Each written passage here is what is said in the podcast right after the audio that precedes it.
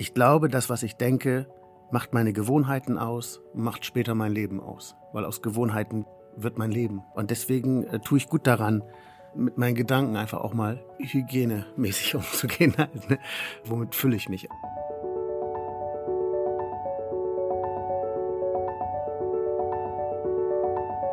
Der Flügelverleih. Mit diesem Podcast kommst du an.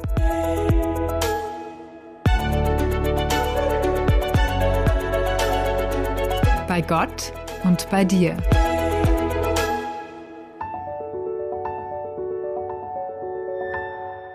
In dieser Folge geht es ziemlich weise zu. Denn wir sprechen mit einem Mann, der sich intensiv mit dem biblischen Buch der Sprüche auseinandergesetzt hat und seine Inhalte besonders Kindern leicht zugänglich machen möchte. Das tut er auf musikalischem Weg, sehr kreativ, sehr vielseitig, sehr humorvoll. Überhaupt scheint unser heutiger Gast Musik zu atmen.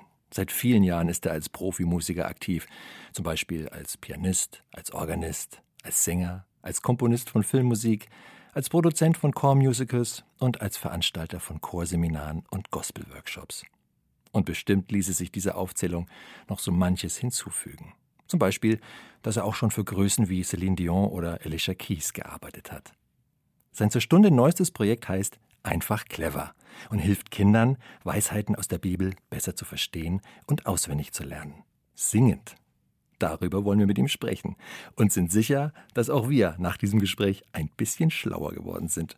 Herzlich willkommen, Hanjo Gäbler. Danke, das ist, auch, das ist lieb. Schön hier zu sein. Begrüßen möchte ich auch ganz besonders meine liebe Kollegin, die Sigrid Offermann. Sigrid, auch sehr cool, dass du auch Lust hast, ein bisschen weiser zu werden. Absolut. Weißt du, dass ich die Weisheit im Namen habe? Sag mal. Mit Zweitnamen heiße ich Sophie. Ach, sag. Ja. Ja, siehst du. Das ist die Und was hat das mit Weisheit zu tun? Das ist das griechische Wort für Weisheit.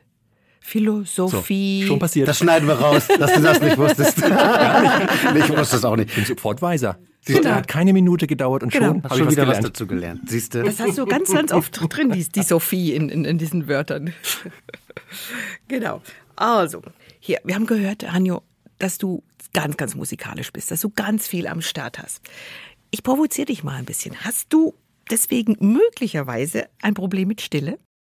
Das ist eine gute Frage, ja. Und das, ich würde das fast sagen, ja. Aber die Sehnsucht mit dem Alter wächst dann doch auch mal Stille zu suchen, würde ich sagen. Also Rastlosigkeit ist auch nicht meins. Aber wenn Musik geschieht, dann muss sie auch was hermachen. Das ist mein Geschmack. Du hast ja musikalisch ungeheuer vielfältige Sachen gemacht. Du tanzt auf vielen Hochzeiten, äh, du komponierst Musik für Fernsehfilme, für Reportagen, sogar für einen volkstümlichen Bereich. Stichwort Stubenmusik, können wir vielleicht nachher nochmal drauf eingehen. Du schreibst orchestrale Stücke, da meint man, man sitzt im Hollywood-Film. Das muss ja irgendwann mal bei dir klein angefangen haben. Wie? Also wir sind eine musikalische Familie. Wir sind zu fünft in einem Haus gewesen, wo wir Instrumente hatten. Und in unserer Gemeinde in Bremen haben wir immer viel Musik gemacht auch. Ich erinnere, dass ich ein paar Jahre mit meinem großen Bruder eine Orgel, einen Orgelunterricht in einem Stadtteil in Bremen hatte. Und da haben wir angefangen, viel nach Gehör zu spielen, Autodidakt. Und wenn wir was gut gespielt haben, haben wir mal Toffifees geschenkt gekriegt. Und mit diesem alten Prinzip von Lob und Anerkennung haben wir es dann irgendwann weit gebracht. Und ja, und mittlerweile, dass man davon leben darf, ist echt ein Geschenk bei den vielen Mitbewerbern. Aber deswegen muss man sich manchmal auch ein bisschen breiter aufstellen. Also richtig Kirchenorgel oder Hammondorgel? Nee, Hammond-Orgel. Hammondorgel. Das war wirklich äh, auch fast so ein bisschen schlageresk. Wir hatten zwei, das, das waren wirklich sehr alte Orgellehrerinnen und äh, die konnten aber richtig mit Fußbass richtig Jazzorgel spielen. Das waren Koryphäen. Habe ich im Nachhinein erst rausgefunden. Damals fand ich das immer sehr spooky da. Aber im Nachhinein denke ich mir, oh Mensch, das hättest du auch noch anders nutzen müssen. Das sind nämlich so richtige Koryphäen gewesen. Aber da habe ich die äh, Hammond-Orgel tatsächlich kennen und lieben gelernt. Ist das cool? Wie, wie, wie ist denn das, wenn man so als Kind schon so mit Musik äh, ja so konfrontiert wird und auch so intensiv? Gibt's da, also hattest du gleich direkten Zugang zu einem bestimmten Genre von Nein. Musik damals oder war das eher so, na gut, die anderen machen es, mache ich halt mit? Also ich hatte tatsächlich, äh, zu einem Genre hatte ich immer ein Fable. Und zwar alles, was Motown-Musik war. Ich liebte die afroamerikanische Musik der 70er Jahre. Das lag daran, dass mein Vati immer sehr gern Ray Charles im Auto gehört hat, Stevie Wonder, Otis Redding, Wilson Pickett. Und das waren die Ohrwürmer, die ich hatte. Also ich bin nicht mit volkstümlicher Musik groß geworden, sondern mit diesen alten Hits, auch von den Jackson Five und so. Und da habe ich mich drin verliebt. Und jedes Instrument, was ich dann als Kind auch angefasst habe, habe ich immer versucht, ein Stück weit das wiederzugeben halt. Natürlich erstmal mit einem Finger. Und dann kam ich aber auch unter die Räder. Nicht? Da habe ich auch irgendwann keine Lust mehr gehabt zu üben, weil das auch streng war. Also Frau Teichmann, die hat mir dann ordentlich auch auf den Finger. Das war nicht, äh, die war äh, nicht da geduldig. keine Toffifee mehr. Dann gab es keine Naschis mehr. Ja, ja, das war schlimm. Ne? Hast du mal auf der Orgel sowas in Richtung Motown versucht zu spielen? Natürlich, seitdem. Aber das ist ja tatsächlich auch eine Domäne ne, in der Motown-Musik. Ja. Also da ist ganz viel Kirchenorgel drin, beziehungsweise Hammond-Orgel. Das ist ja ein großer Unterschied. Äh, Pfeifenorgeln, das ist ja so das sakrale große Instrument, dieses orchestrale großer Sound. Und die Hammond-Orgel war immer die arme Leute-Kirchenorgel von den Afroamerikanern. Und deswegen ist ihm Gospel so verortet gewesen. Und Gospel, Soul, Funk und Motown, die sind ja sehr, sehr nah zusammen halt. Ne? Genau. Und dadurch war ich automatisch dann glücklicherweise in diesem Genre. Aus Versehen. es gibt ja keine Zufälle, aber mein Vati, der hat einen super Trick, um uns leckerfritzig zu machen für unser Instrument. Leckerfritzig. Ah, süßes Wort, habe ich noch nie gehört. Kennt man das hier nicht? Also Schon wieder neu- was gelernt. Neu, neugierig gemacht. Ja, Okay. Gibt's das Wort hier wirklich nicht? im, im Schwäbischen wunderfitzig. Wunderfitzig. Wunderfitzig. Genau, das ist ähnlich. Bei uns ist es leckerfritzig. Fritzig. Wie, Wie, was hat dein Vater gemacht, um dich leckerfritzig zu machen? Der hat uns original ins Wohnzimmer ein ganz modernes Keyboard mit unglaublich vielen Knöpfen und digitalen Display. So. Das war so ein gewaltiges Viech, was er da hingestellt hat. Und dann hat er zu meinem Bruder und mir gesagt, nur eine Stunde am Tag.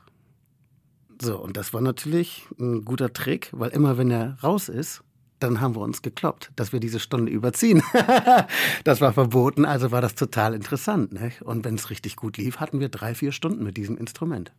das war ja ein cleverer Papa. Ja. Einfach clever. Ja, ja, das war nicht schlecht. Ist das nach wie vor heute noch dein Leib- und Mageninstrument? Ja. Die Hammond-Orgel? Ja, nein, nee, ich würde sagen Tasteninstrumente, ne? weil Hammond-Orgel hat natürlich auch seine Grenzen. Nicht? Also wenn du nur Hammond spielen würdest, dann klingt es wirklich schlageresk häuf- häufig. Ne? Du kannst nicht jede Musikart mit einer Orgel bedienen, das geht nicht.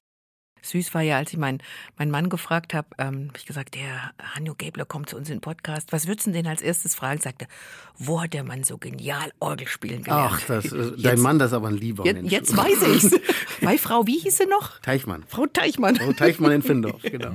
Was, was würdest du denn sagen, wenn Eltern ihre Kinder gerne zu einem Instrument bringen wollen würden und es klappt nicht so recht, weil das Kind einfach nicht zieht? Hast du da, also mal abgesehen von Süßigkeiten, hast du da einen Trumpf im Ärmel, wo du sagst, so, das mal ausprobieren? Also Motivation sollte nie Disziplin sein. Das würde ich mal sagen. Ich bin kein antiautoritärer Mensch, aber das macht bei Musik oder bei Dingen, die Spaß machen sollen, gar keinen Sinn. Ne? Das ist wie beim Sportverein. Wenn mein Kind keine Lust hat auf Ballsport, dann werde ich nicht sagen, jetzt haben wir den Beitrag bezahlt, jetzt gehst du da auch hin. Sondern würde ich sagen, ja Mensch, dann ärgerlich, hätten wir vorher klären können, aber dann hat sich das. Ich glaube generell bei Kindern viel, viel mehr über Sog machen und nicht über Druck. Wenn es mal eine Woche keine Lust auf ein Instrument hat, Mensch, Hakuna Matata, dann lassen wir das mal weg. Und ähm, nächste Woche sieht das vielleicht anders aus. Oder ich nehme einfach mal ein tolles Musikstück, verheirate mein Kind mit dieser Melodie. Das geht ja. Wenn man selber von etwas begeistert ist als Vater oder als Mutter, dann übernimmt ein Kind das automatisch. Und dann zeigen, ey, so würde das übrigens auf einer Tastatur äh, funktionieren. Und dann fangen die Kleinen an zu fingern und du musst dich, äh, musst dich wundern, wie schnell das geht, dass die ihre ersten Erfolge machen. Ne? Aber es ist halt natürlich kein Mal nach Zahlen. Das, da ist jedes Kind anders. Es gibt Leute, die haben autodidakten Zugang zu einem Instrument, aber dann gibt es auch wieder die, die das ausschließlich akademisch machen müssen. Ne? Das gibt's auch. Und wie war es bei euren eigenen? Hat das mit diesem Verheiraten, übrigens ein sehr schöner Ausdruck in dem Zusammenhang, hat das funktioniert? Ja, tatsächlich. Bei meiner Tochter war es so, die, also meine große, ich habe zwei Töchter, eine ist 16, eine ist 8. Und die große, die interessiert sich total für Musik. Hat auch, oh, ich bin so stolz, die hat so einen tollen Musikgeschmack. Die hört, wenn ich da Sachen raushöre aus ihrem Zimmer, dann gehe ich oft rein und frage, oh, kannst du mir das bitte auch auf meine Playlist schicken? Das hat man ja selten. Ne? Das, normalerweise hören die Kinder ja nochmal einen ganz anderen Kram. Aber dann höre ich so manche Klassiker aus dem Kinderzimmer raus und denke mir so, oh, ist das cool, danke Gott. Also besser geht's ja, ne, bevor da irgendwie so ein, nee, also das ist richtig toll. Und die hat sich in Ebers verliebt. Nicht? Also die spielt in der Gemeinde bei uns im Worship-Team, hat die sich mal einen Bass umgeschnallt und hat da schnelle Erfolge mit erzielen können, weil das ist ja auch vier Seiten überschaubar. Mhm. Sie hat Rhythmus und sie hat eine Idee für Grundtöne. Super. Und das funktioniert richtig toll. Es ist ein tolles Aufbauinstrument für alles, was da noch kommen kann. Und die Achtjährige? Ball, Ballsportarten. Tatsächlich, sie ist Handballerin und das ist in Schleswig-Holstein echte Domäne und mhm. da fühlt sie sich wohl und das ist völlig cool.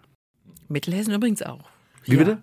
Mittelhessen auch. Hier Handball ganz groß. Ja. Ja, ja, Ach, sag ja. bloß, okay. Wetzlar und ja, Hüttenberg. bevor es jetzt zu sportlich äh, wird, bleiben wir doch besser bei der Musik. Und ich, ich wollte gerade sagen, mal, mach mal, wir machen mal einen Zeitsprung. Ja. Jetzt bist du der Hanjo Gäbler im, im 21. Jahrhundert, ja. hast seit vielen Jahrzehnten Musikerfahrung und auch kreative Musikerfahrung, weil du ja nicht nur irgendwie Sachen nachspielst, sondern du denkst dir auch sehr, sehr viel. Hast du manchmal Sorge, dass dir vielleicht mal die Ideen ausgehen? Ideen habe ich, nein, das, das, das habe ich nicht tatsächlich. Also dafür fliegen die immer zu tatsächlich. Und das, das ist für mich auch so ein Alleinstellungsmerkmal, was ich, wo ich so dankbar bin als Christ, weil ich wirklich merke, mir fliegen Dinge zu, die außergewöhnlich sind. Und das meine ich nicht, dass die Musik sich hervortut in, in, im Kontext mit anderen Musiken, das meine ich nicht, sondern ich mache das daran fest und da kann ich wirklich fast 30 Jahre darauf zurückblicken, die Lieder, die mir unglaublich viel Kraft und Zeit gekostet haben, großer Aufwand, das sind Lieder, die passieren und die, äh, die funktionieren auch, aber die wirklich, die bahnbrechend sind, Leute auch geistlich tief berühren, das sind meistens Lieder, die in fünf Minuten entstanden sind.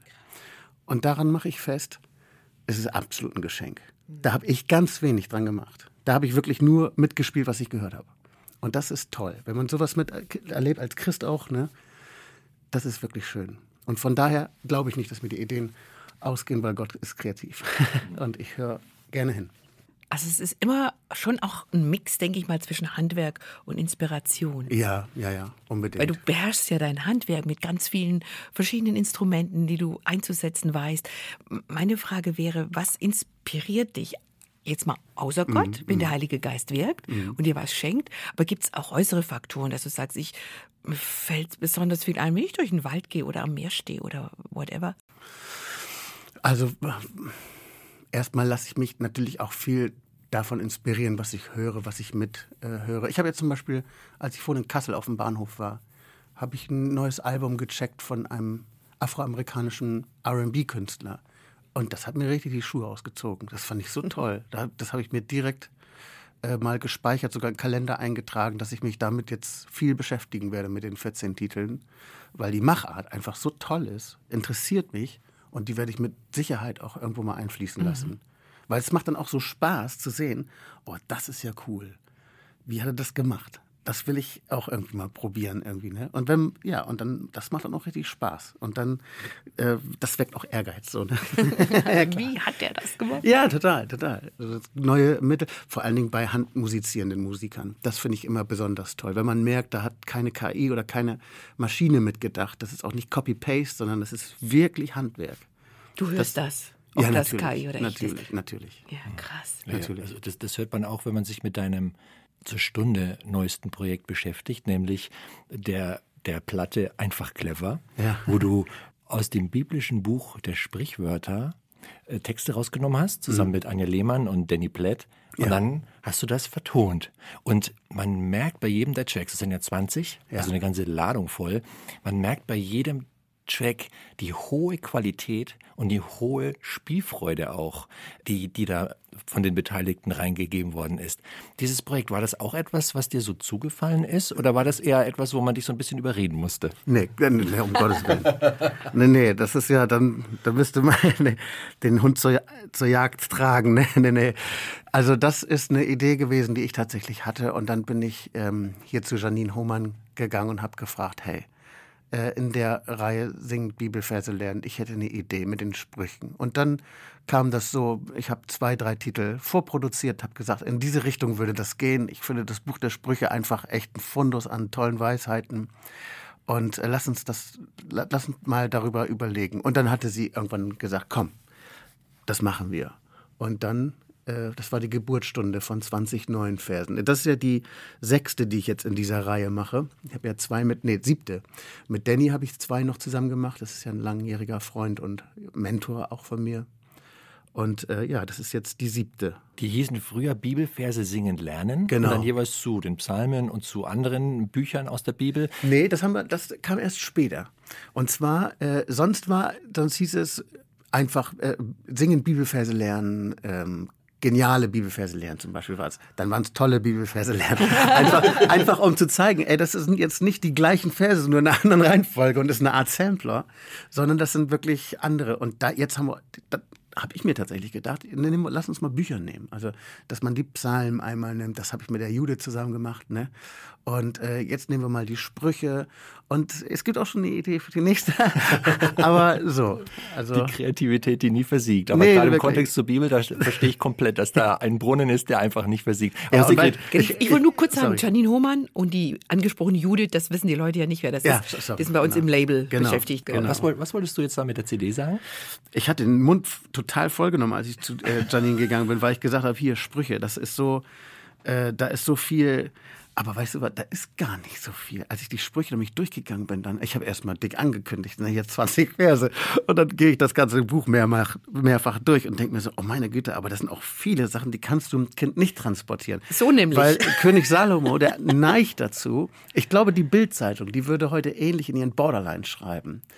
Die sind nämlich so, äh, besser so als so. So, also das ist sehr platt, wie Salomo so das absolut So auch. absolut mhm. und auch mhm. komplett aus dem Zusammenhang. Die Sprüche lassen sich nicht mal eben so knackig weglesen. Weil du, das, du kannst haben, dass in einem Kapitel spricht er zwölf, dreizehn verschiedene Dinge an, die haben nichts miteinander zu tun. Sie haben keinen Kontextverband. Und viele unpolitisch korrekte Sachen, also politisch unkorrekte Sachen auch, auch zur damaligen Zeit. Du kannst nicht alles komplett so transportieren, wie es da ist. Es geht nicht. Also natürlich, es ist Schrift Gottes, sie ist immer wahr. Aber es in Kindermünder zu transportieren, das ist ja auch nochmal eine Verantwortung. Ich möchte zum Beispiel nicht über gewalttätige Teile singen im Alten Testament. Das war die Herausforderung bei den Psalmen. Und hier gibt es viele hochtrabende Themen, die Salomo anbringt, kann ich nicht für, will ich auch nicht für Kinder haben. Ne? Und da habe ich echt gedacht, ich habe es auf 22 Verse gebracht die man mit Kindern, die ich mit Kindern singen könnte. Und davon habe ich dann die 19 sinnvollsten genau. Das war wirklich knapp. Ich habe richtig geschwitzt. Ich weiß noch, vor drei Jahren, wir waren auf einem Campingurlaub und da sitze ich auf so einer rustikalen Holzbank mit meiner Family und wir gehen die Verse so durch und alle so am Knistern. Ja. Kann man mal machen. Ja, das war schon spannend. Ja. Ich wollte dich eigentlich fragen, wie es zu der Auswahl kam, aber die Frage hat sich erübrigt. Es ja. gab, gab nicht viel Auswahl. Es gab bei den Sprüchen wirklich. Und ich habe wir haben uns beide, Hannes und ich, auch gesagt, ist schon ein kompliziertes Buch, um es für Kinder aufzubereiten. Ja, ja. Es ist jetzt super, super gut gelungen, ja. aber ich, ich höre daraus, es war auch ein hartes Stück Arbeit. Ja. Und was cool ist, wenn man es hört. Es ist musikalisch halt total unterschiedlich. Oh, mal sauer. gospelig, mal poppig, mal eher eine Ballade, dann mexikanisch, israelisch, also ja. volkige Klänge. Wie merkst du oder erspürst du, welcher Musikstil zu welchem Vers passt? Ist das auch was, was dir zufliegt oder wo du so ein bisschen denkst? Hm. Ich glaube, das könnte man random austauschen, häufig. Ah, okay. Es gibt Verse, den kannst du einen Latino-Rock anziehen und anderen, der kriegt eine Kippe auf. Das das kannst du, das kannst du random ähm, machen. Aber es gibt natürlich Themen, die haben so, eine, so einen melancholischen Geist inne und äh, das dann zu veralbern oder so. Und, aber das ist halt auch mein Job als Filmmusiker, Dramaturgien zu erwischen von einem Vers, mhm. den versuchen zu transportieren, ein Herz dafür zu öffnen mit Emotionen. Und da gibt es Latino klingt immer glücklich. Mit Reggae kann man nie was falsch machen. Aber problematische Inhalte mit Reggae zu transportieren, das wäre wahrscheinlich auch, auch verstörend. Genau. genau klar. Und deswegen, ja, aber manchmal, manchmal ist es Wurst und manchmal macht es Sinn, sich zu äh, zu lenken. Und immer macht es Spaß zuzuhören. Ja. Aber Leute, das ist aber jetzt richtig. Na ehrlich. Viel des Lobs. Danke euch, das ist lieb. Das ist aber zweifellos so. Trotzdem meine Frage an dich, ja. ähm, ob hattest du zwischendurch mal äh, die Idee oder den Gedanken, oh wei, das wird ja wirklich zäh, gerade weil für Kinder der Stoff ja in größten Teilen nicht so richtig knackig ist. Machen wir vielleicht doch was anderes? Gehen wir doch auf ein anderes biblisches Buch und lassen das mit den Sprüchen dann doch eher? Nee, das habe ich nicht gedacht. Also dann, nee, nee, also ich, ich wusste schon, ich glaube, sonst wäre es so gelaufen, dass wir 15 Sprüche nehmen. Hätte es nicht gereicht, dann hätten wir uns wahrscheinlich selber reglementiert.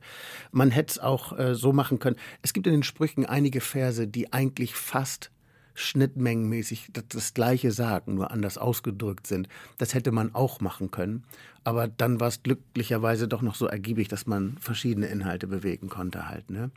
Also sind schon, schon so ein paar Schätze drin, die man selber immer überlesen hat und wo du dann denkst, das ist ja ein toller Vers. Fällt dir spontan ja, einer aus ja, dieser, dieser Kategorie ein? Ja, sicher.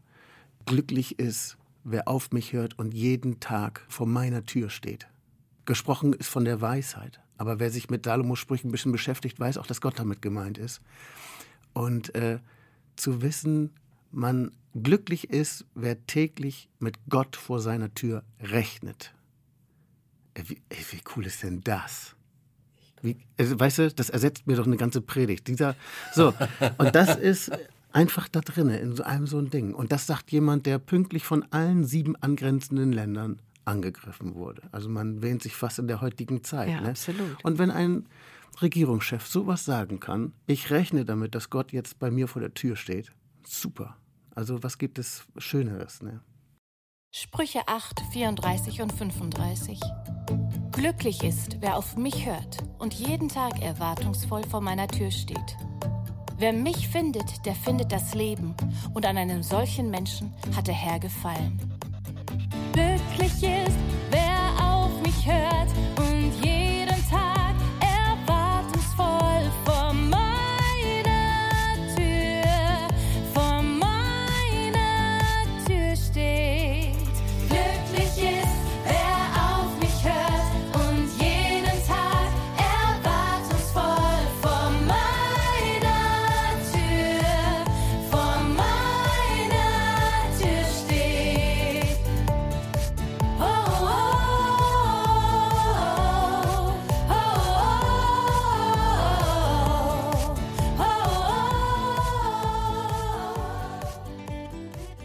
wollte dich mal was ganz Allgemeines fragen. Warum findest du es überhaupt generell wichtig, dass Kinder Bibelverse lernen? Also gerade das Auswendiglernen ist ja immer im Moment überhaupt gar nicht mehr gefragt und wird auch nicht mehr so richtig gefördert an den Schulen. Man kann ja alles nachgoogeln, ne? So. Ich merke das. Die, die Kinder werden nicht mehr angeleitet, auswendig zu lernen. Wa- Warum ist dir das wichtig? Also ich habe ehrlich gesagt, ich habe angefangen mit den Bibelversen, weil Danny mich darum gebeten hat. Das ist ganz unaufregend. Hab dann mit der Zeit aber gemerkt, was für ein Schatz das ist, ähm, wenn die eigenen Kinder auf einmal anfangen, nicht mehr von der Schwalbe die Schwätzerin zu singen oder von Hans im Glück oder von Grimms Märchen, sondern auf einmal wahre, wahres Wort Gottes im Treppenhaus erklingen lassen. Und du denkst dir, ey, den Vers, den konnte ich tatsächlich gerade sehr gut gebrauchen und wissentlich Dank an meine Kinder. Und da habe ich gedacht, ja, Wort Gottes hat immer eine Schlagkraft. Also es immer kommt, erreicht immer sein Ziel. Und wie cool ist das, das in junge Leben zu transportieren zu dürfen? Wie toll ist das denn? Und wieso durch Musik? Also wenn man jetzt gar nicht weiß, wie das menschliche Gehirn funktioniert, ähm, da können wir ja sagen, ja, ja, lese es dir so lange durch, bis du es auswendig lernst. Das soll doch gleich einen Effekt. Muss man doch nicht so mühevoll eine CD produzieren. Also ist, man sagt ja, wenn man äh, sogar bei Demenzkranken ist es so, wenn die in einer gewissen Krankheitssituation stehen, dann können sie sich an nichts mehr erinnern. Interessanterweise ist es bei vielen so, die wir auch als Gemeindeälteste zum Beispiel bei uns besuchen, dass alte Choraltexte sofort abgreifbar sind, wenn die Melodie gehört wird. Das ist kein Scherz, das ist wirklich wahr. Das zweimal erlebt, dass ich zwei Schwestern besucht habe bei uns aus der Gemeinde und dann fängst du an, wenn Friede mit Gott und dann merkst du, da kommt Leben in die Bude und wird mitgesungen. Dann denkst du anders darüber. Dann, denk, dann weißt du auch, was Musik für eine Kraft hat. Ne? Und die Gott auch echt nutzt, auch in seinem eigenen Wort. Ne? Wenn Korinth, jeder hatte einen Psalm, jeder soll ein Lied haben, das macht schon Sinn. Also, dass man Musik dafür nutzt halt. Ne? es ist halt eben in verschiedenen Gehirnhälften verortet, Mhm. habe ich gelernt. Die Musik und äh, die Worte, die sind nicht miteinander äh, in der gleichen Gehirnhälfte und du sprichst eine andere Gehirnhälfte an damit. Ach komm, Das das, das wusste ich noch gar nicht. Ich habe gerade ein Buch über Demenz betreut. Okay. der auch sehr viel mit Musik einfach arbeitet. Und äh, der Autor Norbert Rose, wir hatten ihn neulich auch im Podcast, der ähm, sagte auch, was man sehr jung lernt. Also Mhm, zum Beispiel als Kind Bibelverse auswendig singend lernen. Mhm. Sagt, das wissen die Leute, selbst wenn sie 85 sind und wirklich dement und nicht mehr wissen, wer vor ihnen sitzt Mhm. Das und was so. sie vor Das zehn so. Minuten zum Mittagessen hatten. Ja. Aber das wissen sie noch, Ja. weil es eine andere Region im Gehirn antriggert, Ja, ja. äh, wach macht, die nicht so betroffen, in der Regel nicht so betroffen ist von diesem äh, Verfall, der dann im Hirn Mhm. Ach, das ist stattfindet. ja abgefahren. Jetzt, ja, Wahn- Wahnsinn, ne? Darum ist das also Ja. Einfach super, wenn man recht jung mit Musik arbeitet, auch Ja. bei Menschen. Die werden nicht alle dement, aber wenn du es wirst, Da- Darum geht es ja gar nicht. Es geht ja darum, äh, Beispiel. Es gab in meiner Kinderzeit Trickfilme, The Chipmunks, es gab Nils Holgersson, es gab Biene Maya. Können wir alles noch singen. So, weißt du? Klar. Und das ist, das sind Melodien, die hast du zwei, dreimal gehört. Und heute kennt noch jeder die Stimme von Karel Gott. Jeder kennt das, was du da gesungen hast, Ja. von Willi und Puck die Fliege. Und äh, das ist auch cool, das, also ne, so will ich nicht missen. Aber wenn du das mit Bibelversen machen kannst, um Gottes Willen, im buchstäblichen Sinne, dann mach es. Ne, Do also, it. So, wirklich, weil das ist auch Wort, das kommt nicht leer zurück. Und irgendwann keimt das auf und wer weiß. Also man merkt die Begeisterung für das Projekt, von dem, was was ja nicht das erste ist, sondern da hast du schon eine ganze Reihe gemacht. Gleichzeitig machst du ja noch ganz, ganz viel anderes, haben wir ja schon kurz drüber gesprochen. Wenn man dein äh, Profil bei Spotify aufruft, dann ist dein meistgehörter Song Inselurlaub. Ja, ja, ja. aus Versehen. Wie, wie, wie geht's dir damit? Also wünschst du dir das anders? Oder, oder wünschst du dir da lieber einen anderen Titel hin? Oder sagst du, ach nee, ist doch toll, dass, dass die Leute meinen Inselurlaub so gerne hören? Also ganz ehrlich, ich hatte, das ist ja eine andere, ich habe ja mehrere Genres, die ich spiele und wo ich mich auch wirklich sehr, sehr heimisch fühle. Das eine ist die Chormusik. Ich liebe Chormusik, das sind meine Wurzeln. Es ist die Kindermusik, an die ich mich erst, die ich erst lieben gelernt habe, in dem Moment, wo ich selber Kinder hatte. Vor Vika, vor unserer großen Tochter, ja, Kindermusik passiert. Aber ja, aber weißt du, wenn du mit deiner eigenen Familie singst, dann kriegt das einen anderen Stellenwert. Ne? Hausmusik, handgemachte Hausmusik, herrlich. Und das dritte ist Filmmusik. Und ich hatte die Möglichkeit, gerade bei der Filmmusik macht man das häufig so, dass man mit Pseudonymen arbeitet. Dass wenn du jetzt zum Beispiel bei Spotify oder bei irgendeinem anderen Aggregator bist, dass du mit einem Pseudonym arbeitest, um nicht unter deinem richtigen Namen zu erscheinen. Und bei der Filmmusik habe ich gesagt, nee, ich möchte dazu stehen. Also das ist so, jetzt ist es Inselurlaub und ich glaube, das zweite ist Café Mallorca. Das, ja, weil das war mal so eine Naturdoku über äh, die Balearen im ZDF und die, die Soundtracks da sind irgendwie mal gut angekommen. Irgendwie, ne? daran liegt das. Aber das ist halt auch, ähm, ich habe halt auch nichts zu verstecken. Häufig ist es bei Filmmusikern ja auch so, dass es da ähm, Genres gibt, da möchtest du nicht drin verortet sein. Und da muss ich mir einfach keine Sorgen machen. Und von daher habe ich gedacht, komm, das machst du nicht mit Pseudonym. Ich stehe da mit Remix-Sachen, das ist noch was anderes. Da muss man Pseudonyme nehmen, weil da kommst du sonst mit dem deutschen Namen nicht so wirklich weit. Das ist albern, aber ist so. ja, ja. Mal ganz blöd gefragt, wie, wie kann ich mir das vorstellen? Wie kommt man als Produzent an seine Aufträge? Ruft einer an und sagt, hier, Herr Gebler, wir drehen im Zoo, wir machen eine nette Tierdoku, brauchen eine heitere Hintergrundmusik fürs Delfinarium, mach mal. Oder wie läuft sowas? Das gibt es auch. Ne? Also das, tatsächlich ist dieser Akquiseweg immer verschieden. Manchmal ist es so, dass Redaktionen zielstrebig auf dich zukommen und sagen, pass auf, wir machen hier eine neue Doku-Reihe über Thema XY äh, und wir möchten, sehen dich da als Produzenten. Hast du Lust, Musik zu machen? Das ist eine Möglichkeit. Die andere ist, dass man gefragt wird, an einem Pitch teilzunehmen. Dann rufen die sechs bis acht Leute an und jeder bereitet zwei Minuten Film vor. Und dann nehmen die das, was am besten matcht. Ah, das heißt Pitch. Genau, das heißt Pitch. Ne? Dann wird man da mit Mitbewerbern eingeladen, da das gleiche Gewerk einmal zu bedienen. Und dann sehen die an der Korrespondenz mit dir, an der Machart und natürlich auch am Handwerk, ob das passt. Das ist eine. Und dann gibt es noch die, das sogenannte große Feld der Production Music. Das ist, wenn du ein großes Portfolio an Musiken hast und äh, eine Redaktion sucht nicht nach einem festen Komponisten, sondern nach sucht nur die Nelken in dem Strauß. Und dann heißt es zum Beispiel, das machen die mit Text, so nennen die das. Wenn du zum Beispiel eine, keine Ahnung, Hochzeitskleider-Doku gibt es ja in verschiedenen Mittagsdinge. Dann geben die Brautmoden ein, geben Hochzeit und Liebe und Romantik ein. Und je mehr Text, desto weniger Lieder bleiben übrig in diesem Katalog. Und die picken die sich auf den Stick und gehen damit in ihre Redaktion. Das nennt man Production Music. Und das ist tatsächlich auch das schnelllebige Business, was die Filmmusik momentan nach und nach ablöst. Das ist so ähnlich wie wenn wir Fotos suchen. Genau, Stockmedien. Genau. Genau so ist das. Man, man guckt, man gibt Stichworte ein, Ganz was genau. passt, was passt am besten. Ganz genau.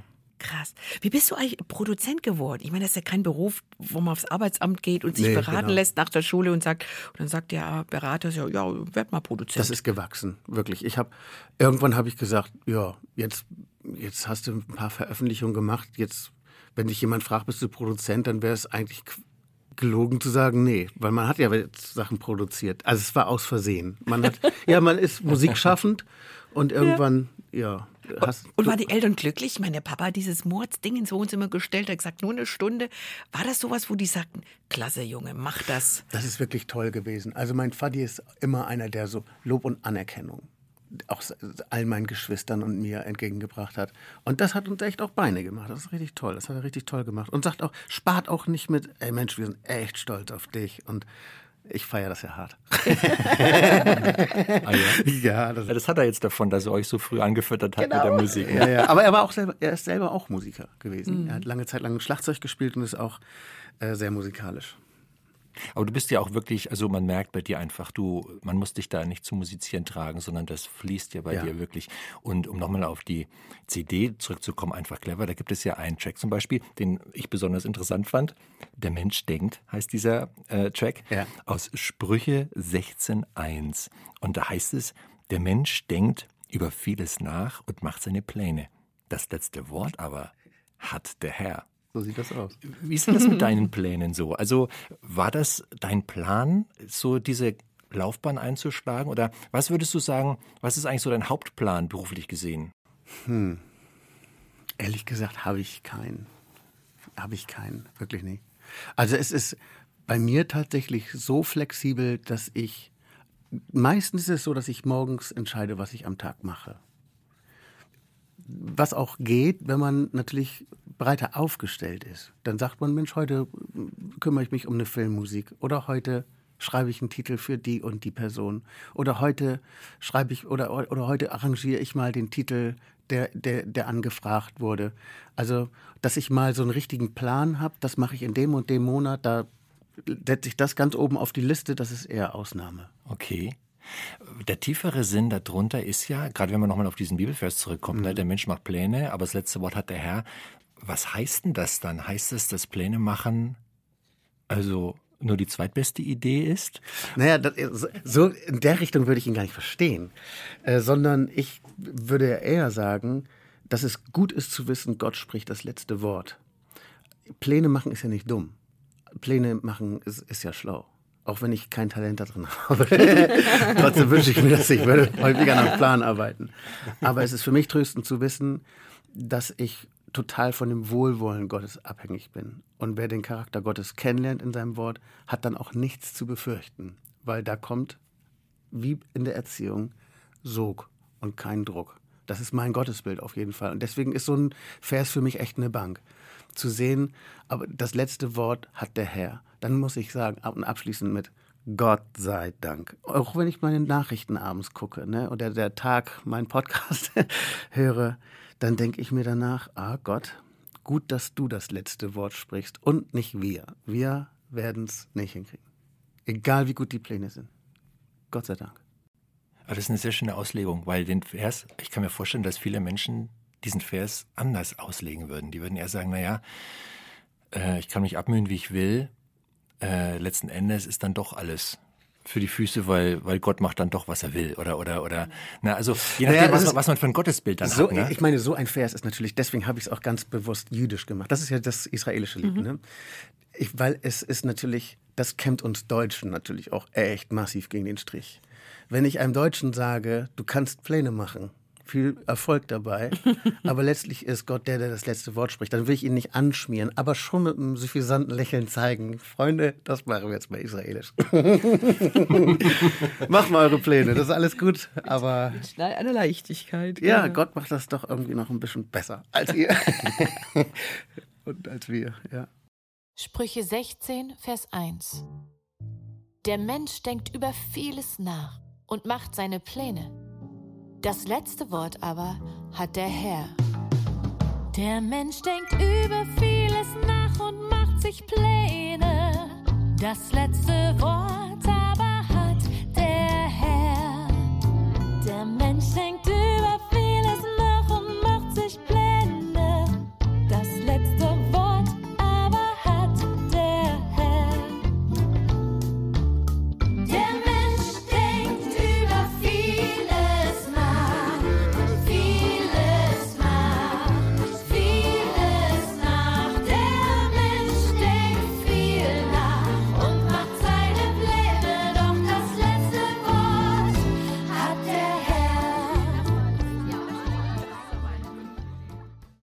gibt's äh, ein Lied zu einem Sprichwort, das wir eigentlich alle kennen, was aber wahrscheinlich den meisten Leuten überhaupt nicht bewusst ist, dass das aus, der- aus der Bibel kommt. Lügen haben kurze Beine. Aus dem Buch der Sprüche Salomos. Äh, aber die Wahrheit bleibt bestehen. Was sind äh, deine Erfahrungen, als du das mit den, den Kindern auch aufgenommen hast, als ihr das miteinander, ich vermute, ihr sprecht vorher darüber, ehe ihr das mit den Kindern aufnimmt, was sie für ja, Erfahrungen gemacht haben oder wie sie drüber denken, was sie da singen sollen. Im Studio ganz interessant. Wir nehmen ja mit zwei Chören auf. Ne? Also einmal ist es so, ne, beziehungsweise mit drei. Der Anfang solch einer, solch einer Produktion läuft so, ich schreibe das Lied und bitte meine beiden Töchter und wenn ihre Cousinen auch noch Bock haben mitzumachen, Piloten einzusingen. Das ist nur dazu da, dass wir hören, sag mal, funktioniert der Titel? Ist die Melodie auch von den von den Zusammenspielen der Töne, von den Intervallen und vom, vom Phasing, macht das Sinn? Ist das für Kinderstimmen sinnvoll? Und da ist tatsächlich dieses Try and Error ganz groß, weil jeder Song muss irgendwie noch geändert werden. Und wenn es da, da wenn zum Schluss ein Achtelpush weggenommen wird, weil die Kinder von Natur aus gerne auf die gerade Note singen. Weißt du, solche Sachen, die sind Gold wert und die findet man da heraus. Dann, wenn das in Stein gemeißelt ist, wie es losgeht, dann nimmt der erste Chor bei mir in Schleswig-Holstein auf, in Elmshorn. Das haben diesmal viele Leute bei uns aus der Gemeinde gemacht, also Kids und Jugendliche aus der Gemeinde. Und mit denen spreche ich dann schon darüber, oder ich schwärme einfach für den Titel, wo ich sage so, ey, das und das bedeutet dieser Vers für mich fast ein bisschen zeugnishaft finde ich, finde ich einfach cool. Und dann ist es sehr oft so, dass auch Jugendliche oder Kinder da reagieren. So, ja, das stimmt, ich habe hier, da und da. Und dann tauscht man sich einfach, wie man das wahrscheinlich in einer Kleingruppe, in einem Hauskreis auch machen würde halt. ne? Ich übertreibe das nicht, ich habe nicht den Anspruch, dass ich mit jedem Kind über jeden Vers sprechen müsste.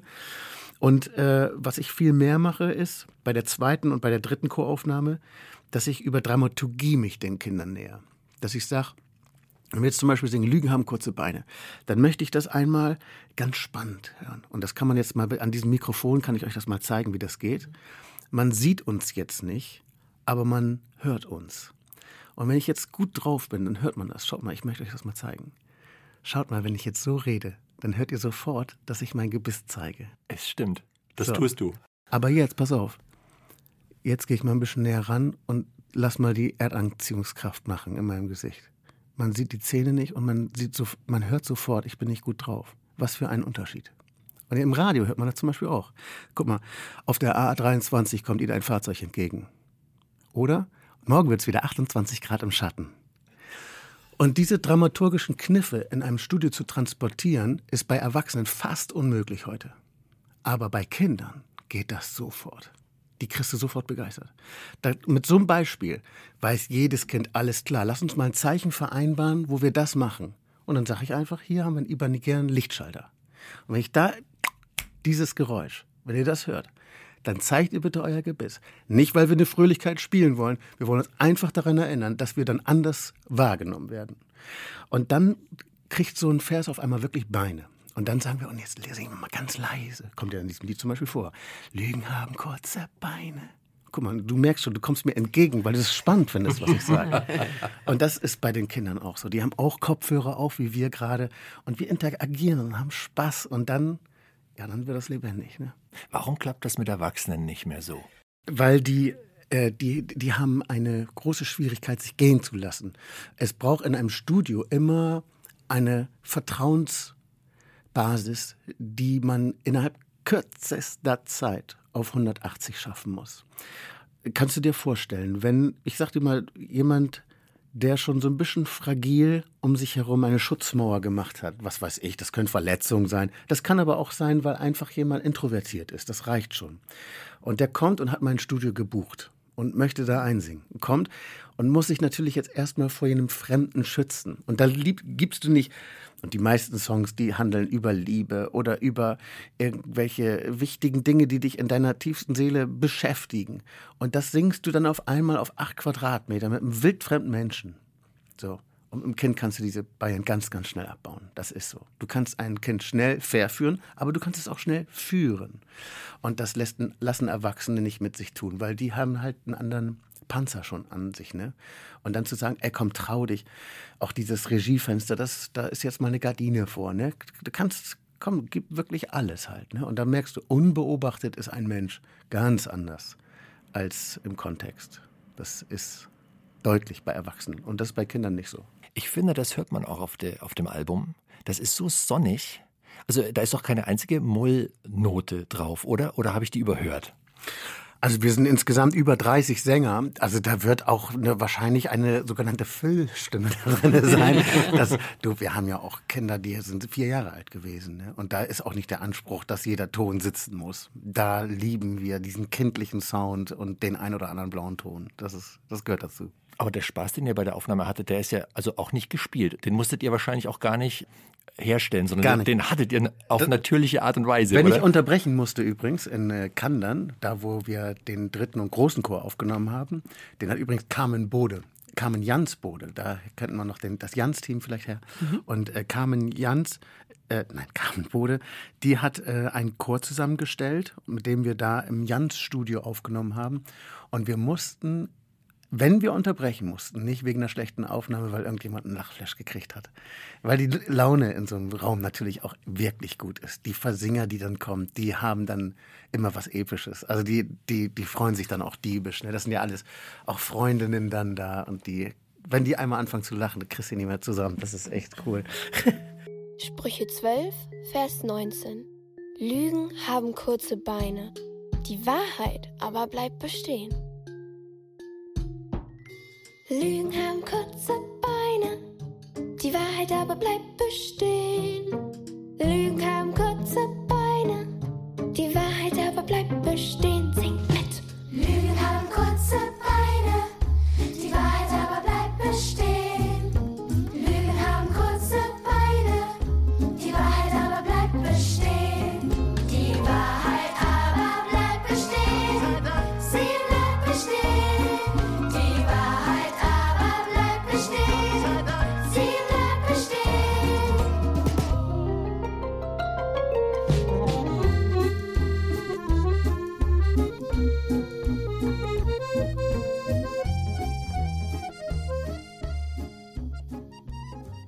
Würdest du denn sagen, dass du grundsätzlich lieber mit Kindern mittlerweile arbeitest als mit Erwachsenen oder hat beides so seinen Charme und beides Hat seine beides Grenzen? seinen Charme. Vielleicht ist man schneller fertig mit Erwachsenen, weil die dann nicht so oft giggeln und lachen. Ja, das, ja, ja, das stimmt. Aber die haben natürlich andere Issues irgendwie halt. Nee, Ich arbeite sowohl gerne mit Kindern als auch mit Erwachsenen zusammen. Das, das könnte ich jetzt gar nicht festmachen. Interessant fand ich bei den, nochmal zu dem Lügencheck, ne? Lügen haben kurze Beine, das ist ja tatsächlich ein Sprichwort, also im wahrsten Sinne des Wortes, was wir bis heute kennen. Ja. Also nach tausenden von Jahren ist das immer noch so eine Redewendung, Ja. die gebraucht wird. Ja. Der zweite Teil, also erstmal musste ich drüber staunen, weil das war mir gar nicht so klar, ehrlich gesagt, dass die Aussage, Lügen haben kurze Beine, aus der Bibel kommt. Das ist das eine. Und das andere ist, der zweite Teil aber wiederum, der ist ja irgendwie vergessen worden. Ne? Die Also Wahrheit aber bleibt die bestehen. Wahrheit aber bleibt Ja. bestehen, das sagt ja kein Mensch mehr. Nee. Gibt es noch andere sehr gängige Sprichwörter, die du entdeckt hast, jetzt wo du dich nochmal frisch beschäftigt hast mit diesem Also in Buch? der Bibel gibt's ja einiges, ne? Wir haben zum Beispiel in unserem Volksmund führen wir ja, was du nicht willst, was man dir tut, das füge auch keinem anderen zu. Das ist ja eigentlich nichts anderes als eine Negation von dem, was Christus sagt. Er sagt, das, wie du behandelt werden möchtest, so behandle deinen Nächsten. Und es gibt viele viele Sprichwörter, die wir haben heute, die aus, aus, aus der Bibel kommen. Ne? Wie zum Beispiel auch, wer den Taler nicht ehrt, ist des, nee, wer den Pfennig nicht ehrt, ist des Talers nicht wert. Und da hat man quasi, ist auch eine Art Negation irgendwie, ne, wo es heißt von Salomo, dein Gold kann dir ein Bett aus Gold kaufen, aber Schlaf schenkt der Herr allein. Weißt du, es, es, man kriegt immer Sprichwörter, die irgendwie auch wahrscheinlich unserer kirchlichen Kulturgeschichte irgendwie bedingt ist, ne? Wo man noch hier und da eine leere Patronenhülse aufsammeln kann. Also ich kann mir vorstellen, zum Beispiel bei Lügen haben kurze Beine, wenn man das mit den Kindern bespricht und, und erklärt und äh, ja den Kontrast herstellt zur, zur Wahrheit, die gut tut, ähm, kann ich mir wirklich vorstellen, dass sie das auch verstehen, sogar kleinere Kinder, vier, fünfjährige. Ähm, wo ich dachte, oh, das ist schon ein bisschen herausfordernder, ist zum Beispiel das Lied Du tust dir selbst etwas Gutes.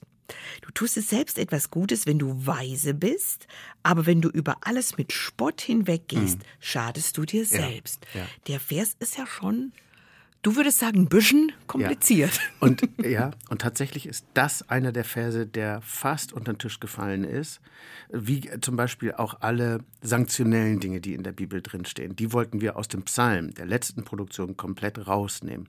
Und deswegen war das hier auch äh, wenn du aber über alles mit Spott hinweg siehst, äh, dann schadest du dir selbst. Also wir möchten eigentlich sagen, was Gott dir an Privilegien schafft. Und nicht, wo du, pass auf, kleines nicht Auge, was du tust, das wollen wir eben mm, gar nicht. Mm. Aber da haben wir, das war tatsächlich ein Gespräch mit meiner Frau, wo wir gesagt haben, nee, das ist aber so wichtig, auch für die heutige Zeit.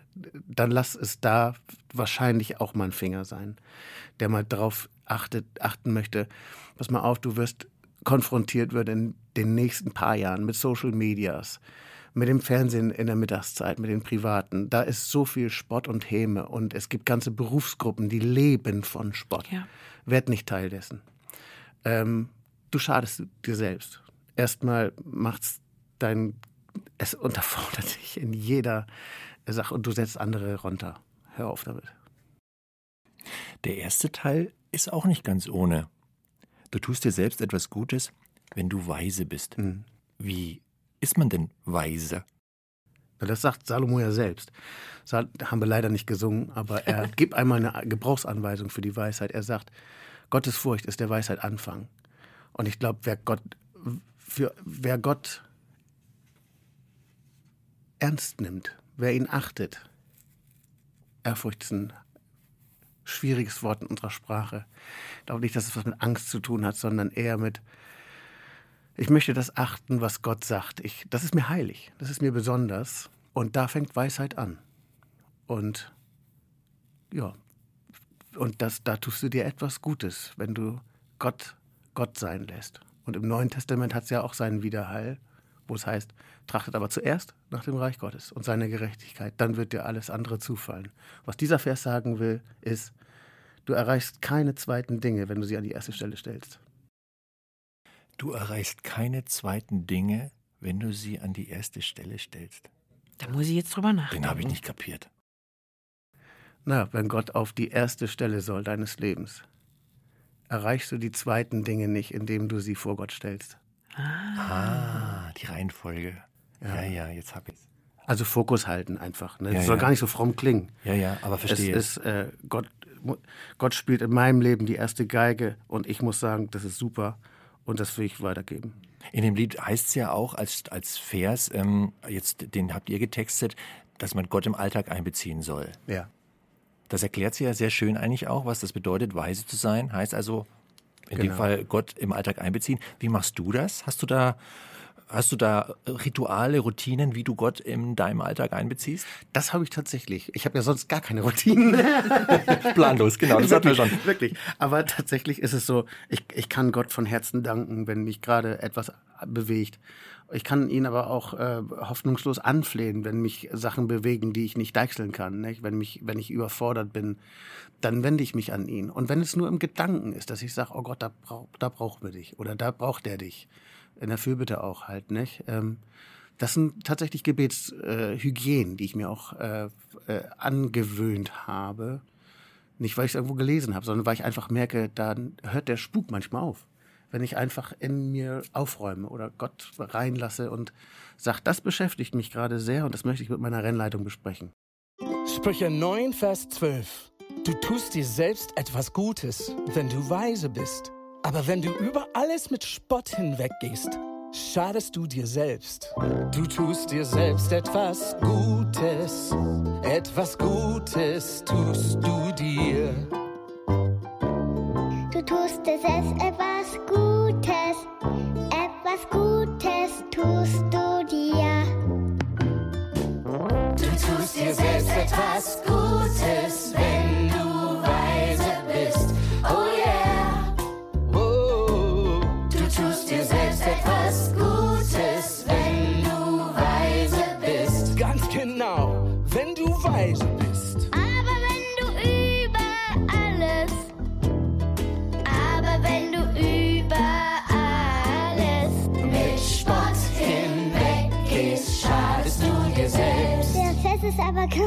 kompliziert. Na, im Grunde ist es schnell erklärt, also pass auf. Du tust dir etwas Gutes, wenn du weise bist.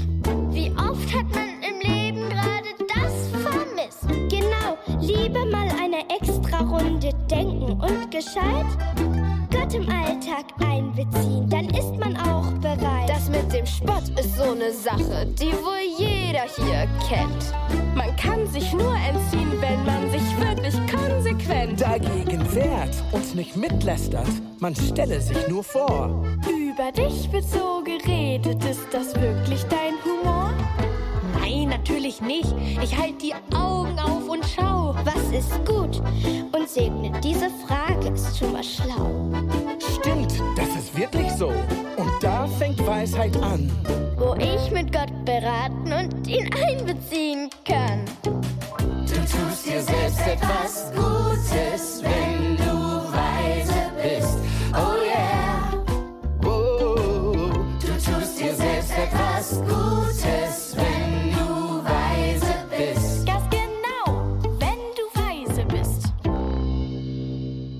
Ranjo, äh, äh, ich, ich hake da mal kurz nach. Du hast gesagt, er spielt in meinem Leben die erste Geige, er ist meine Rennleitung. Ja.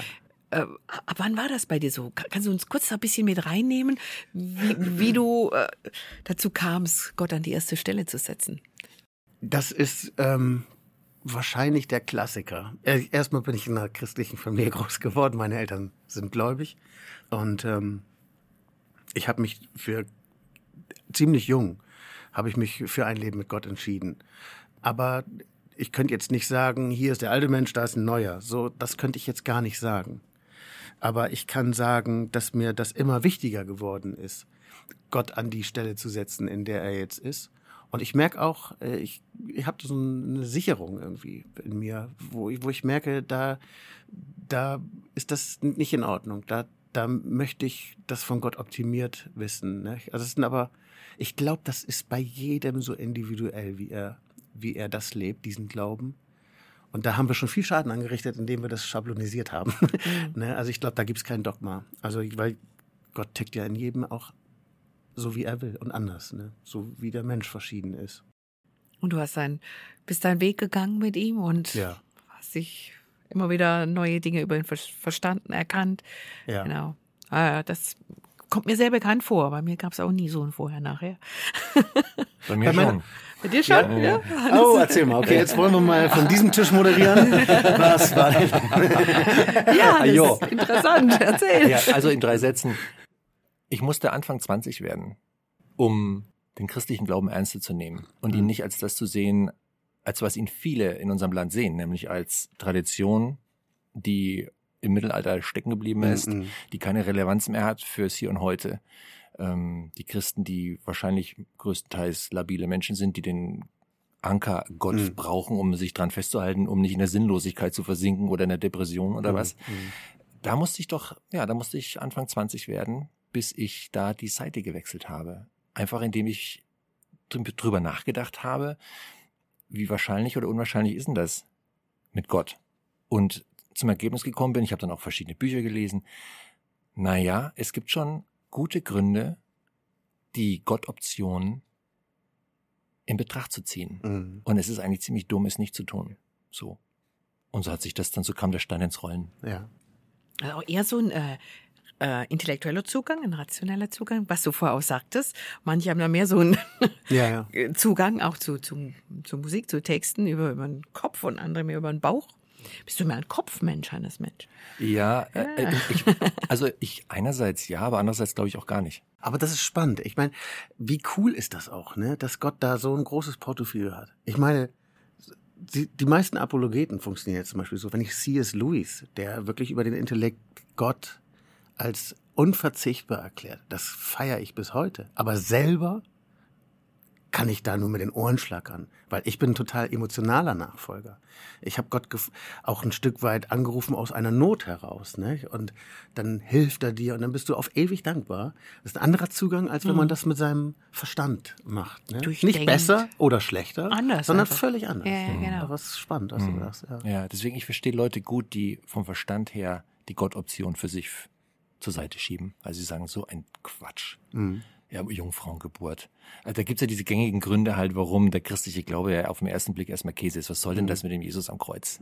Das ist, was, was, was hat das mit mir zu tun? So, diese Symbolik, ja, und so weiter. Also es gibt tonnenweise Gründe, warum ich Menschen verstehe, die verstandesgemäß sagen, naja, das ist mit dem christlichen Das Glauben. stimmt auch absolut. Ich finde das ja auch immer wieder ein Wunder, wenn jemand zu Gott kommt und sagt, ich bin jetzt ein Christ.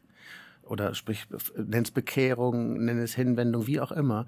Das ist ein spezielles Wunder. Wenn jemand das sagt, dass er von woanders kommt und jetzt sich komplett bei Gott verortet als sein Kind, das ist schon eine Ansage. Absolut. Toll. Pa passt gut zu dem, ähm, wo, wo- worüber wir auch sprechen wollten. Lied, achte auf deine Gedanken. Das haben wir nämlich beim Kopf, beim Denken, beim Durchdenken. Äh, das ist aus äh, Sprüche 4, Vers 23 auch wunderbar vertont von dir. Was ich dir jetzt rate, ist wichtiger als alles andere. Achte auf deine Gedanken, denn sie entscheiden über dein Leben. Also ich kenne es auch mehr so die ältere Version, wo es dann heißt, mehr als alles andere hüte dein Herz, denn von ihm geht das Leben aus. Das, Oder quillt das Leben, hat Luther, glaube ich, übersetzt. genau, das ist mir etwas vertrauter, aber das, wie es jetzt übersetzt ist, moderner, das ist schon etwas einfach zu verstehen, auch für die, für die Kinder, für die es ja gedacht ist. Auch nicht so leicht. Ähm, was sollte man beachten? Wie ist das beim auf die Gedanken achten? Wie geht das? Also hier auch nochmal. Den würde ich auch von hinten aufsteigen, den Vers. Ich würde jetzt nicht sagen, pass auf, kleines Auge, was du siehst und pass auf, kleines Gehirn, was du denkst. Das hat, das hat nichts damit zu tun, oh, pass jetzt mal auf, weil jetzt kannst du es hier ordentlich verrocken. Sondern ich glaube viel eher, glaub nicht alles, was du denkst. Wenn ich jemanden das sage, der, was weiß ich, mit Sorgen umherläuft oder mit Depression. Und dem darf ich das mal zusprechen. Hör mal, glaub nicht alles, was du denkst. Dann kann das unglaublich erleichternd sein. Wenn ich aber jemandem das sage, der von sich in höchsten Tönen lobt und der sich in einer absoluten Aufwärtsspirale begibt, und dem würde ich das sagen, der würde es als Angang empfinden. Und so mehrdimensional ist das Wort Gottes. Das heißt, wenn ich, wenn ich verstehe ihn jetzt gerade so, ich glaube, das, was ich denke, macht meine Gewohnheiten aus und macht später mein Leben aus. Weil aus Gewohnheiten wird mein Leben. Und deswegen äh, tue ich gut daran, äh, mit, mit meinen Gedanken einfach auch mal hygienemäßig umzugehen. Halt, ne? Wo, womit fülle ich mich auch? Aber das sagt sich leicht. Ja, hast, du da, stimmt. hast du da irgendwie äh, einen Kniff? Nein, um Gottes Willen, nein. Ich habe nur den Kniff, dass ich merke, dass womit ich mich fütter, ähm, das macht auch meinen Gedanken aus. Ne? Wenn ich was zu Spannendes gucke am Abend, dann schlafe ich in der Regel nicht so gut, als wenn ich Rosamunde Pilcher geguckt habe. Super Vergleich. Nein, also das, was ich gucke, das, was ich lese, ähm, auch im Anbetracht des Social Medias wieder halt, ne? oder in den modernen digitalen Medien, die wir haben, ähm, womit beschäftige ich mich? Halt, nicht? Und da gibt's sehr viel zwischen einem Horrorfilm und einem Bibelvers, äh, dass man, es muss nicht immer schwarz oder weiß sein, aber es gibt dunkle Schattierungen und hellere halt. Ne? Und dass ich mich einfach damit fülle, was Sinn macht, was auch Leben optimieren kann, wo ich sage, Mensch, das bringt voran und das, da lasse ich jetzt mal die Finger von. Ich finde, das kann man wirklich auch sehr, sehr gut nachvollziehen. Wenn ich zum Beispiel an Bekannte denke von mir, die sich sehr viel mit Dingen auseinandersetzen, die negativ sind, die schwierig sind, dann kommen die tatsächlich auch in so eine Haltung rein, ähm, an allem nur was auszusetzen Ja. zu haben. Überall in jeder Suppe wird ein Haar gefunden. wo ich tatsächlich auch eine Veränderung spüre in den Menschen, wo ich denke, vor fünf Jahren warst du nicht so. Ja. Was hat dir dein Strahlen gestohlen? Ja. Was hat dir dein Optimismus gestohlen? Ich spreche jetzt nicht von, von äh, einer Krankheit oder einer Depression oder so, sondern einfach dieses, ja, was setze ich mich aus? Welchen Gedanken, welchen Einflüssen setze ich mich aus? Das Ja. verändert einen auf jeden Fall. Und ich sehe das tatsächlich auch, dass es da einen internationalen Unterschied gibt. Ähm, ich habe ja viel mit, mit größeren Chören zu tun auch. Und wenn wir zum Beispiel auf internationalen Chorfestivals sind, dann sind die Deutschen schon bekannt dafür, tatsächlich, ob fromm oder nicht, macht gar keinen Unterschied leider, ähm, dass schon sehr viel mehr defizitär gedacht wird. Sehr viel weniger wird sich zugetraut. Es wird, ähm, Erfolge können nicht so feierlich verbucht werden, sondern so, okay, alles klar, haben wir das, dann ist das auch hinter uns. Gerade auf der Bühne merkt man das ja, wie sich jemand äh, benimmt, ne? Oder auch von Zuschauern, äh, wenn wir zum Beispiel skandinavische Chöre haben, die trauen sich zum Beispiel total viele Fehler zu machen. Super, weil davon lernt man ja. Das ist dem Deutschen nicht, das ist nicht möglich. Und der denkt, also ich merke das immer wieder, wenn mir alte Leute begegnen, ob in Gemeinde oder wo auch immer, dass wir schon ziemlich viel Leute haben, die in die Zynik abrutschen. Also hierzulande. Und das gibt es nicht so viel wie zum Beispiel in der afroamerikanischen Szene. Da hast du das nicht so. Und da denke ich mir immer so, oh Mann, ich, ich habe Angst davor, mal ein zynischer alter Mann zu werden. Das will ich nicht halt. Ne? Und dann hast du immer so die Wahl. Du siehst dann ältere Leute, wie sie entweder so ein, nochmal so, ein, so, ein, so eine Altersmilde bekommen, so, so, so ein schön, also so, so richtig Sog machen. Besuchst du gerne, ist einfach toll bei denen.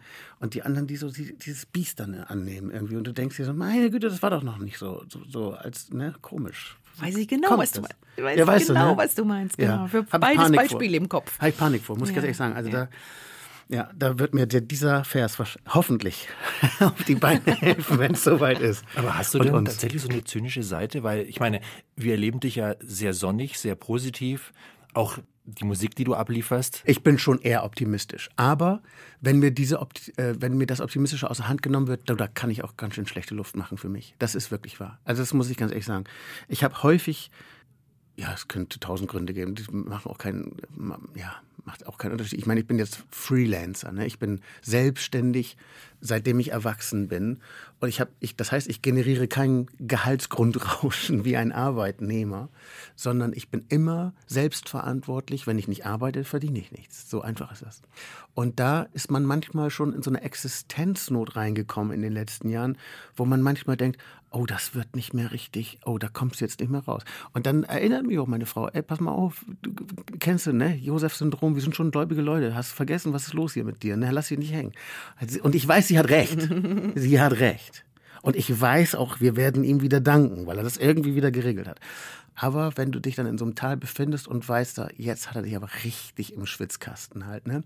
Das kenne ich auch. Und wo ich dann sage, dann wird man, dann wird man zynisch, dann wird man, ah, ist ja wieder klar, ist ja wieder klar, dass der Job an den und den geht. Und ich, dass ich, ah, das ist ja wieder klar. Habe ich auch Erfahrungen mitgemacht. Und das macht keinen Spaß. Das ist nicht schön. Auch unheimlich interessant, die Beobachtung, dass das tatsächlich auch kulturell verschieden ist. Ja. Also, dass wir, wir Deutschen da so dazu neigen, so ein so ein Erbe auf uns ist. Keine Ahnung, woher das kommt. Was die Skandinavier jetzt nicht haben. Afrikaner, ja kann, ja, kann man sich gut vorstellen, dass das nicht die geborenen Zyniker sind.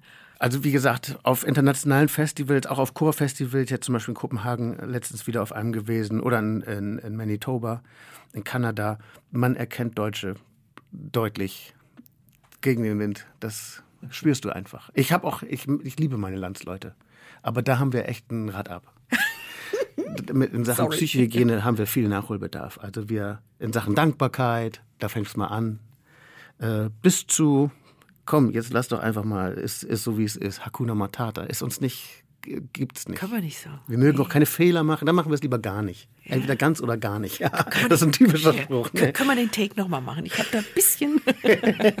Aber umso erstaunlicher finde ich, dass, dass es Gospelchöre in Deutschland gibt. Weil wenn es eine Musik gibt, die ja wirklich aus jeder So. Pore strahlt, Ja. finde ich jetzt als Laie, ja, Ja. es ist der Gospel. Ja. Und es gibt die Gospel-Szene in Deutschland und es gibt die Gospelchöre, aber es, es sind jetzt nicht so mega viele. Oder wie, wie siehst du das jetzt mit deinem Binnenblick auf die Szene? Also die Gospelszene, die hat sich, die ist zurückgeschrumpft tatsächlich. Es gab vor zehn Jahren gab es einen Riesenboom. Da gab es eigentlich in fast jedem Dorf hatte jeder einen eigenen Chor, sei es von der Kulturetage oder von der hiesigen Kirchengemeinde.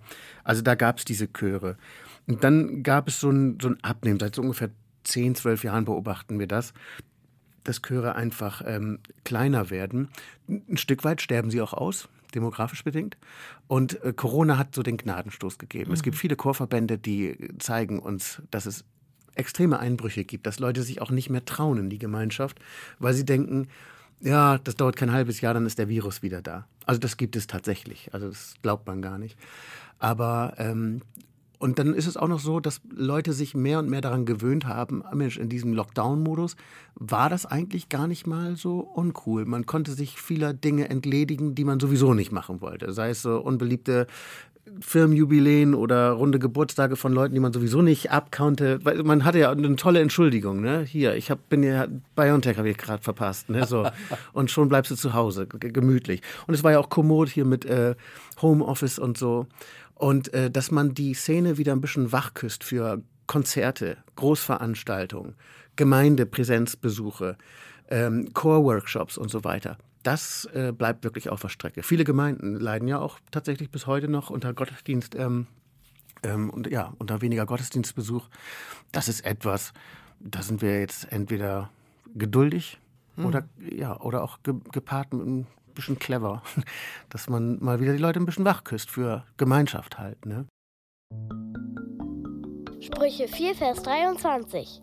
Was ich dir jetzt rate, ist wichtiger als alles andere. Hör zu. Achte auf deine Gedanken, denn sie entscheiden über dein Leben. Was ich dir jetzt rate, ist wichtiger als alles andere. Was ich dir jetzt rate, ist wichtiger als alles andere. Achte auf deine Gedanken.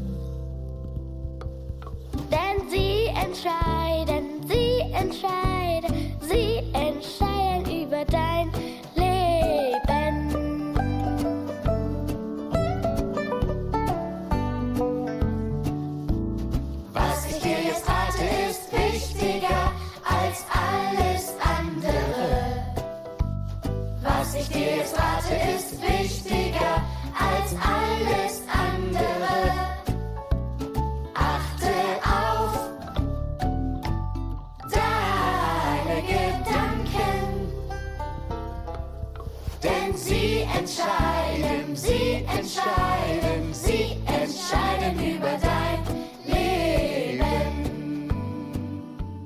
wenn man sich so intensiv wie du jetzt mit dem Buch der Sprüche beschäftigt hat, gibt's da, also hat dich das selber auch nochmal irgendwie verändert oder hast du nochmal den ein oder anderen tieferen Gedanken gehabt, der Spuren hinterlassen hat?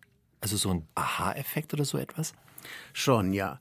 Also ich habe ich hab mich dadurch, dass ich mich viel mit äh, Salomo beschäftigt habe und auch mal das andere Buch, er hat ja auch ein paar Psalmen geschrieben, hat Prediger geschrieben, das Buch im Alten Testament wollte ich ihn einfach mal so rundum so ein bisschen besser kennenlernen. Und das ist interessant. Der hat nämlich auch etwas Grundzynisches gehabt, wo wir gerade über Zynik sprachen. Also der Mann, der ähm, zeigt eigentlich wie kein anderer, wie ein Mann, der so im Prunk und Überfluss lebt. Der hat ja eine Hundertschaft sogar von Frauen, hatte einen Riesentempel gebaut. Der hatte eigentlich so alles, was man so heute so denkt, ja, das hat er was was gebracht. Aber so, ne, würde man ja auch in der orientalischen Geschichte so sagen. Aber der ist nicht satt geworden. Definitiv nicht. Und sagt, ey, was ist das Leben? Es ist wie so ein Grashalm, morgen ist es verdorrt. Und du denkst dir, alles klar, was macht denn dann satt, wenn du alles hast und du bist immer noch nicht satt? Und das ist eigentlich nichts Neues, aber es ist immer, immer gut, das mal wieder durchzukauen von neuem. Das habe ich so für mich auch gemacht. Wann ist genug eigentlich genug? Das habe ich mich häufiger gefragt in der Zeit dieser CD. Das ist ja auch ein Segen, ne? wenn man so viel mit Wort Gottes arbeiten darf über ein Dreivierteljahr, das ist schon toll. Da ist man selbst der größte Nutznießer. ja. Hannes, hast du sonst noch eine Frage, die dir sehr auf dem Herzen brennt? Die Bibelkids. Hau raus. Wer sind die Bibelkids? Denn das ist ja die Verstärkung. Ich meine, du singst hier und da mal auf dem Album. Anja Lehmann kann man hier und da hören, Danny Platt hört man. Wen hört man da noch? Die Bibelkids sind ein Chor, der immer zusammengeholt wird aus verschiedenen Regionen unseres Landes für die Bibel singt lernen. Und zwar die Kandern-Lörrach-Fraktion, das ist an der Schweizer Grenze unten in Baden-Württemberg, der Chor von Carmen Bode. Das sind die Hamburger und Schleswig-Holsteiner Kids aus den verschiedenen Gemeinden, die ich dann zusammensuche. Und das ist meine Kids und Cousinen und Freunde. das sind die Bibelkids. Aber das ist doch Und- wirklich ein verbindendes Ding. Ganz im Norden, ganz im Süden. Ja, wirklich. Aber wirklich. Also das ist wirklich länderkorrespondiert. Weiter auseinander Es geht ist, kaum. Nee, es geht nicht. Nee, es ist wirklich das nördlichste und das südlichste Bundesland. Und es kommen ja auch einige aus der Schweiz. Aber wenn du so auf das Album schaust, so jetzt so, wie du es auch gerade tust, so von oben drauf, so, da, Mhm. sind, da liegt jetzt die Platte oder die CD in dem Fall. Gibt's da aus deiner Sicht, gibt's da ein besonderes Lied, wo du sagst, Mensch, das war so für mich so ein bisschen das Highlight?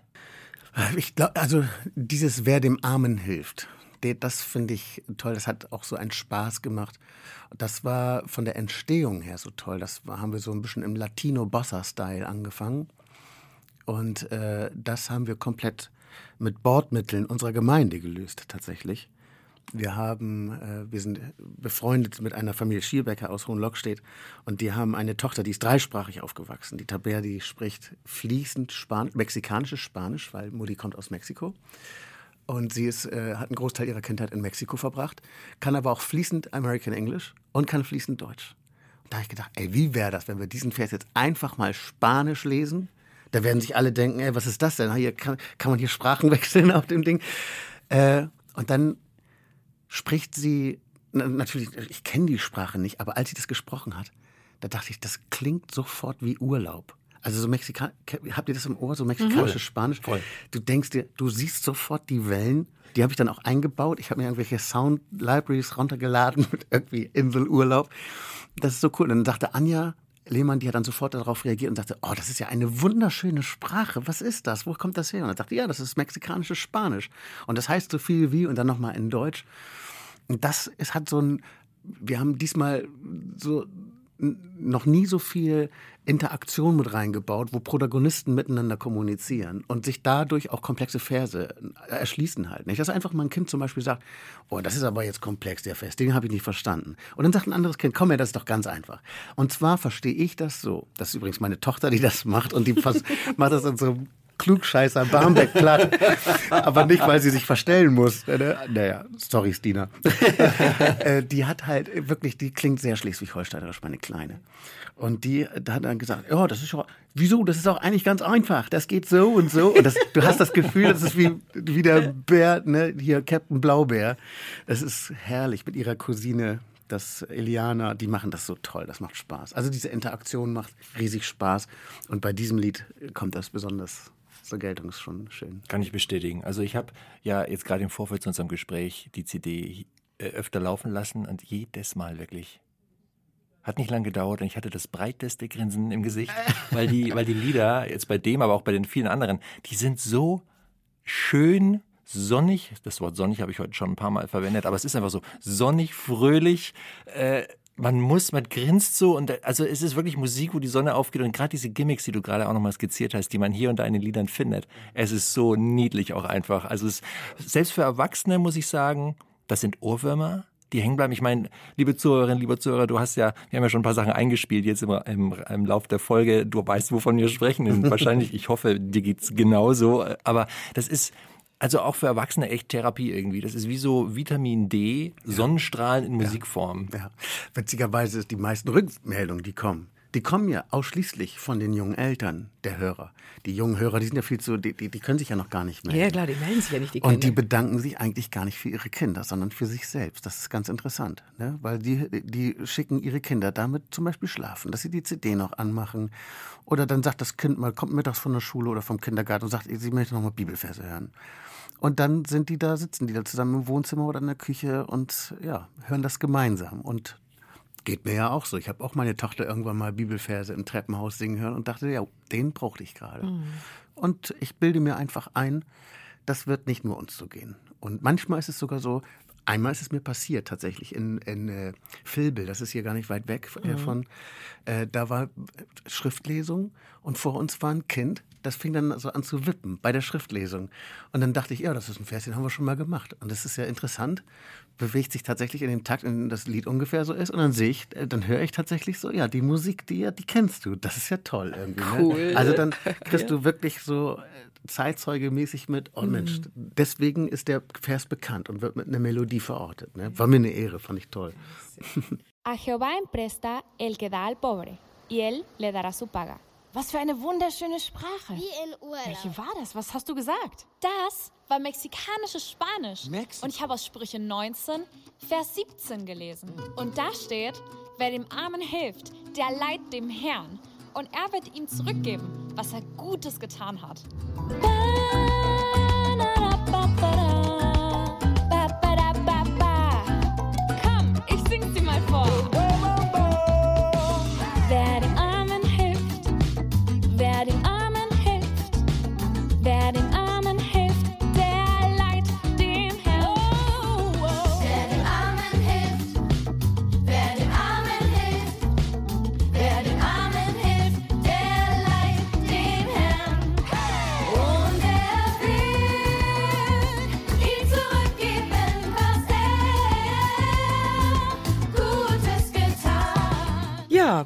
ich glaube, wir binden den Sack zu.